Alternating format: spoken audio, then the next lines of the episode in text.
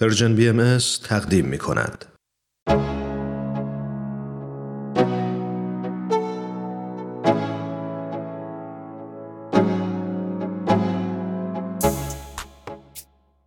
دوستان و علاقمندان برنامه سخنرانی امروز با پخش چهارمین و آخرین قسمت از گزیده صحبت‌های خانم دکتر فرح دوستدار با شما همراهم خانم دکتر همونطور که هفته های قبل هم به اطلاعتون رسوندم محقق نویسنده و کارشناس علوم سیاسی هستند و در 29 مین کنفرانس انجمن دوستداران فرهنگ ایرانی در سال 2019 سخنرانی داشتند تحت عنوان شاخصهای دموکراسی در متن رساله مدنیه.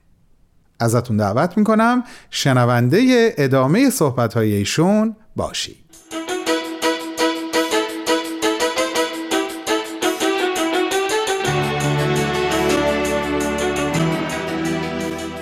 در زمان نگارش رساله مدنیه اروپا وارد دوران میلیتاریسم میشه. یعنی ابراز برتری حکومت سلطنتی اروپا به وسیله تقویت و افزایش نیروی تسلیحاتی.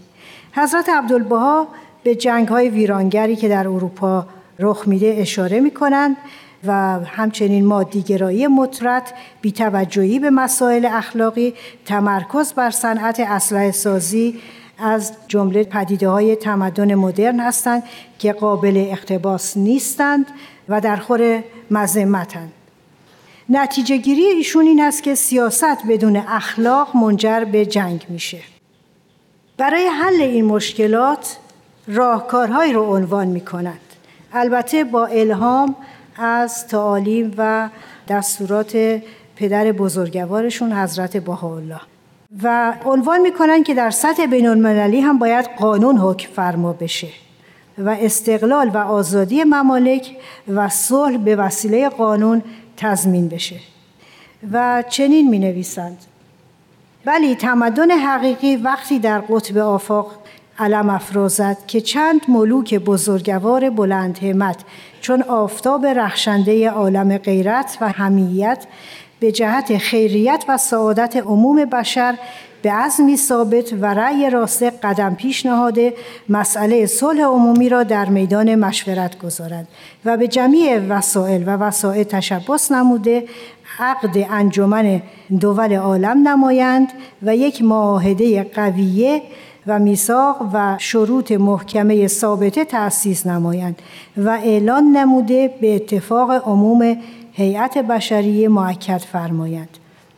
و بعد خیلی مطلب مفصل شرح میدن که طبق این معاهده باید مرزهای کشورها تعیین بشه روابط بین المللی با معاهده های مختلف تنظیم بشه. ارتش هر کشوری باید در حد برقراری نظم در داخل کشور تقلیل پیدا کنه و اگر دولت این قوانین رو فصل کرد همه باید بر علیه او قیام کنند. باید دقت کنیم که این مطالب رو حضرت عبدالبها چهار سال قبل از تشکیل مجمع ملل یا League of Nations عنوان می‌کنن که در سال 1919 تشکیل شد و 73 سال قبل از تأسیس سازمان ملل متحد. با این طرح حضرت عبدالبها در واقع دموکراسی و حکومت قانون رو به سطح بین المللی بسط میدن.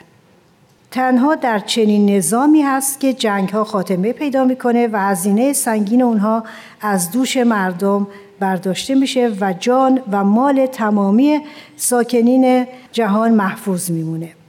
حضرت عبدالبها علاوه بر این مسائل به نکات مهم دیگری هم در این رساله توجه می کنند و نکته ای که به اصطلاح پیامی که در این رساله نهفته است و حضرت بهاءالله به خاطر اون پیام از ایشون خواسته بودند که این رساله رو تدوین کنند این هست که در فهم و برداشت های دینی نیز باید تجدد حاصل شود.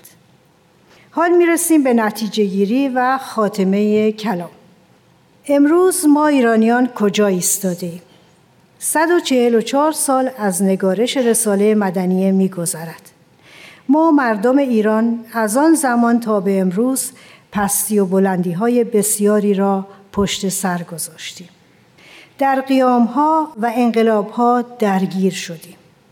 در دو جنگ جهانی کشورمان با وجود اعلام بیطرفی اشغال شد ولی دوباره استقلال ملی خود را باز یافتیم. چند سباهی در دوران سلسله پهلوی به سوی تمدنی بزرگ به پیش رفتیم ولی همزمان در دام ایدئولوژی ها و عقبگردهای مذهبی گرفتار ماندیم و باز هم درک نکردیم که تجدد به مظاهر ظاهری آن یعنی طرز پوشش و زندگی مدرن و بهرهبری از محصولات صنعتی خلاصه نمی شود. ابتدا باید سنت های واپسگرا و باورهای کهنه و خرافی را به زیر سوال برد.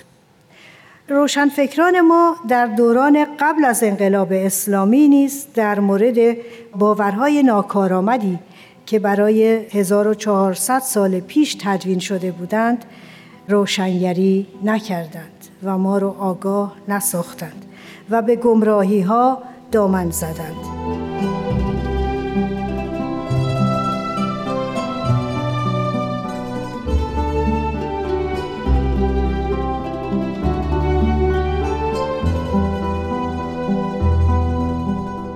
همراهان عزیز شما شنونده صحبت های خانم دکتر فرح دوستدار هستید که در 29 مین کنفرانس انجمن دوستداران فرهنگ ایرانی در سال 2019 ایراد کردند.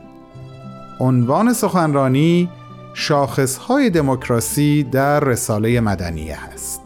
بعد از چند لحظه کوتاه های ایشون رو پی می‌گیریم. با من همراه باشید.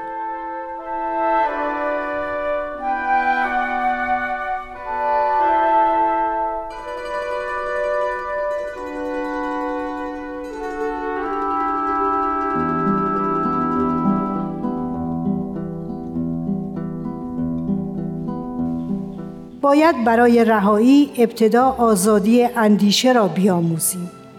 با راه و رسم دموکراسی آشنا شویم.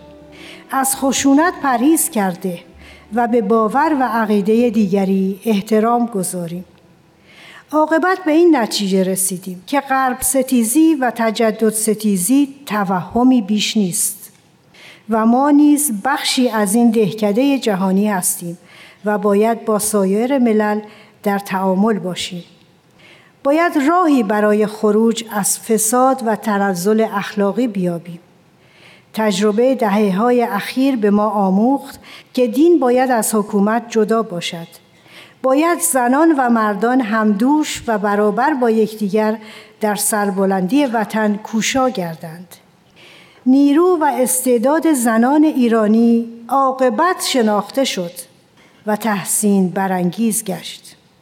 رنج های دهه های اخیر ایرانیان داخل و خارج از وطن را در این هدف با هم همدل ساخت که این سرزمین کهن شاهد قیام های ملی و معنوی بزرگی بوده است و ما نسل جوان باید سربلندی و شکوه باستانی را به آن بازگردانیم. رساله مدنیه در زمان انتشارش به ظاهر مورد توجه جامعه سیاسی و فکری ایران قرار نگرفت. سرکوب شدید و مخالفتها و تهمتهای 150 ساله به آین بهایی مانند قباری چشمان بسیاری از روشنفکران ایرانی را تیره و تار نمود به نحوی که تحول عظیم معنوی و رشد آین بهایی را نادیده گرفتند. در حالی که علا رقم توفانهای سیاسی جامعه باهایی در درون خود به آرامی در مسیر تجددخواهی و خدمت به جامعه ایران به پیش رفت و در تعامل با تمامی فرهنگ های جهان بنای یک تمدن حقیقی را پایه نهاد.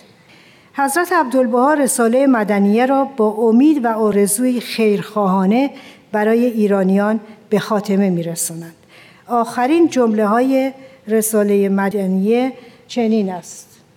ای خوشا حال نفسی که خیر ذاتی خود را فراموش نموده چون خاصان درگاه حق گوی همت را در میدان منفعت جمهور افکنده تا به عنایت الهیه و تعییدات سمدانیه معید بران گردد که این ملت عظیمه را به اوج عزت قدیمه رساند.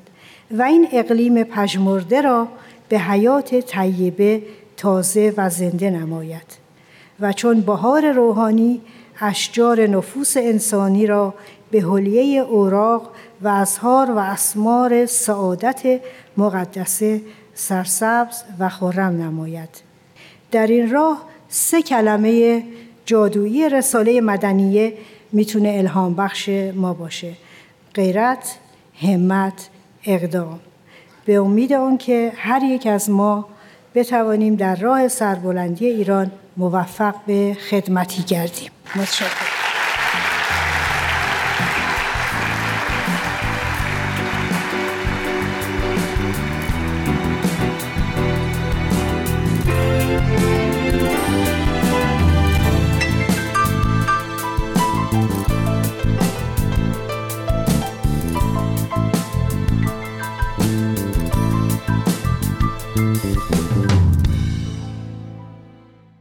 عزیزان این بود چهارمین و آخرین بخش از گزیده صحبت‌های خانم دکتر فرح دوستدار محقق، نویسنده و کارشناس علوم سیاسی که تحت عنوان شاخصهای دموکراسی در رساله مدنیه تقدیم شما شد. از همگیتون دعوت می‌کنم شنبه هفته آینده با من همراه باشین برای شنیدن یک سخنرانی دیگه از یک سخنران دیگه. با بهترین آرزوها.